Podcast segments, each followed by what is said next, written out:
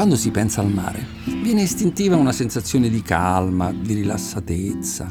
Oggi voglio sfatare questo mito per parlarvi di un momento pieno di adrenalina, la caccia più spettacolare che ho visto.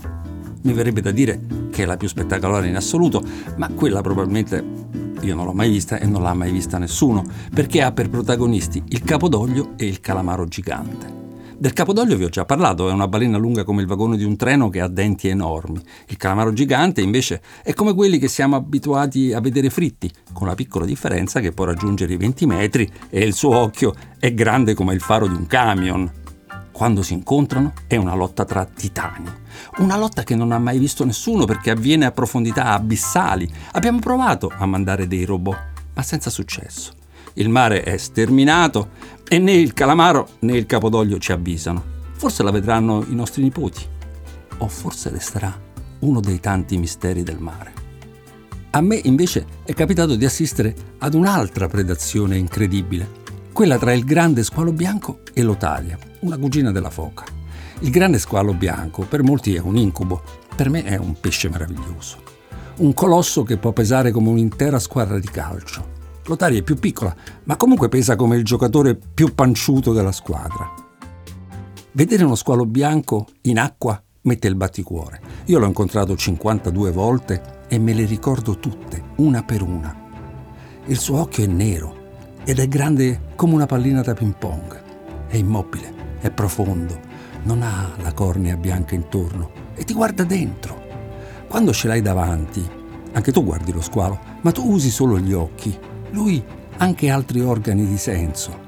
Lui sente i tuoi campi elettrici, sente il tuo cuore che batte, ti sta pregustando, come se leggesse il menù. Per fortuna noi non rientriamo tra i, i suoi piatti preferiti. L'otaria invece sì. Anzi, il grande squalo bianco è proprio ghiotto di otarie.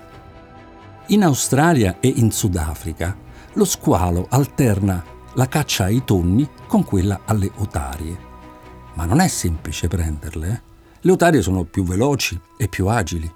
E allora lo squalo che fa? L'unica cosa sensata, cerca di prenderle di sorpresa, usando la tecnica dell'agguato. Si mette davanti alla costa dove vivono le otarie e aspetta sul fondo che una lasci la costa per andare a caccia di pesci. Quando vede la sagoma dell'otaria in acqua sopra di lui, fa esplodere la sua potenza e scatta come un siluro verso la superficie con la bocca spalancata. A volte riesce a catturarla, a volte fallisce. Se manca il bersaglio, non si arrende e ha inizio la predazione più spettacolare che io ho visto nella mia vita. Spettacolare e apparentemente illogica, perché è il contrario di quello che immaginiamo. Non è il predatore che insegue la preda che scappa, ma è la preda che insegue il predatore. L'otaria si mette dietro la coda dello squalo bianco, l'unico posto dove lui non è pericoloso perché non ha i denti sulla coda. Lo squalo nuota furibondo e l'otaria gli sta alle calcagne cercando di non perderlo di vista. Risultato, il predatore inseguito dalla preda. In questo inseguimento quasi sempre lei ha la meglio, perché lo squalo è un pesce e l'otaria un mammifero e i mammiferi hanno più resistenza dei pesci.